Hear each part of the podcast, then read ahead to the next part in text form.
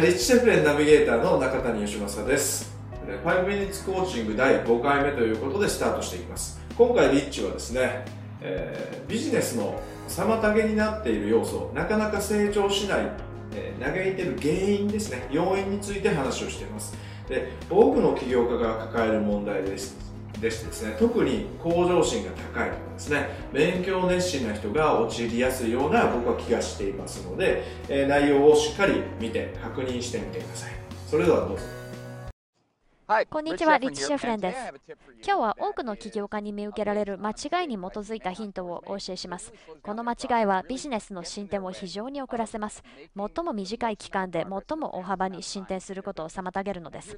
その間違いとは多くの起業家がビジネスの目標と個人の目標を混同してしまうことです。例えば、皆さんのビジネスでもっといいコピーが、コピーライティングが必要だとします。そうすると多くの起業家が自分が素晴らしい、あるいはより良いコピーライターになることを個人の目標としてしまいます。それでも結構です。その経営者は、起業家はコピーライティングがもっと上手になるべきなのでしょう。しかし、ここでの問題、つまり間違いは、その個人の目標を達成して、その後でビジネスのゴールを達成していたら、ビジネスの進展が遅れてしまうことです。つまり、自分が素晴らしいコピーライターになって素晴らしいコピーを書くために、ビジネスの進展を遅らせてはいけないのです。特に自分のビジネスを早く成長させたいなら、もっと早く進展させるべきです。個人の目標とビジネスの目標を決して混同しないでください。これが今日のヒントです。私のヒントが役立っているなら他の人たちと共有してください。Facebook で見ていたらシェアボタンを押してくだされば皆さんのページに載ります。YouTube であれば埋め込みコードとリンクがあるので他の人たちに送れます。ブログで見ていたらツイートしたり Facebook を使ったりして他の人たちと共有してください。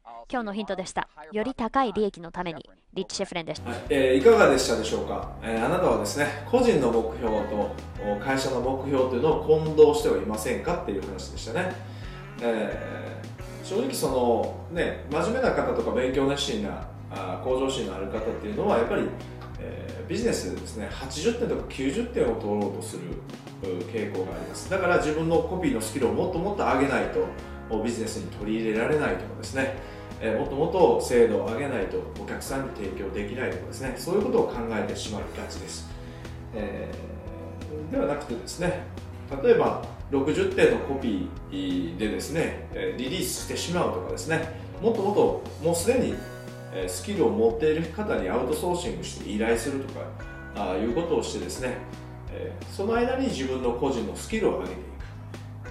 ということをやってみてはいかがでしょうか。なので、えー、ビジネス自体はスピーディーに。でその間に自分のスキルを上げる。60点でもスタートさせる。それがなかなかできない方はあもうすでにスキルを持っている方にアウトソーシングして成果を上げてもらうと。上げていくっていうことを試して今日からですね。試してみてはいかがでしょうか。それでは。また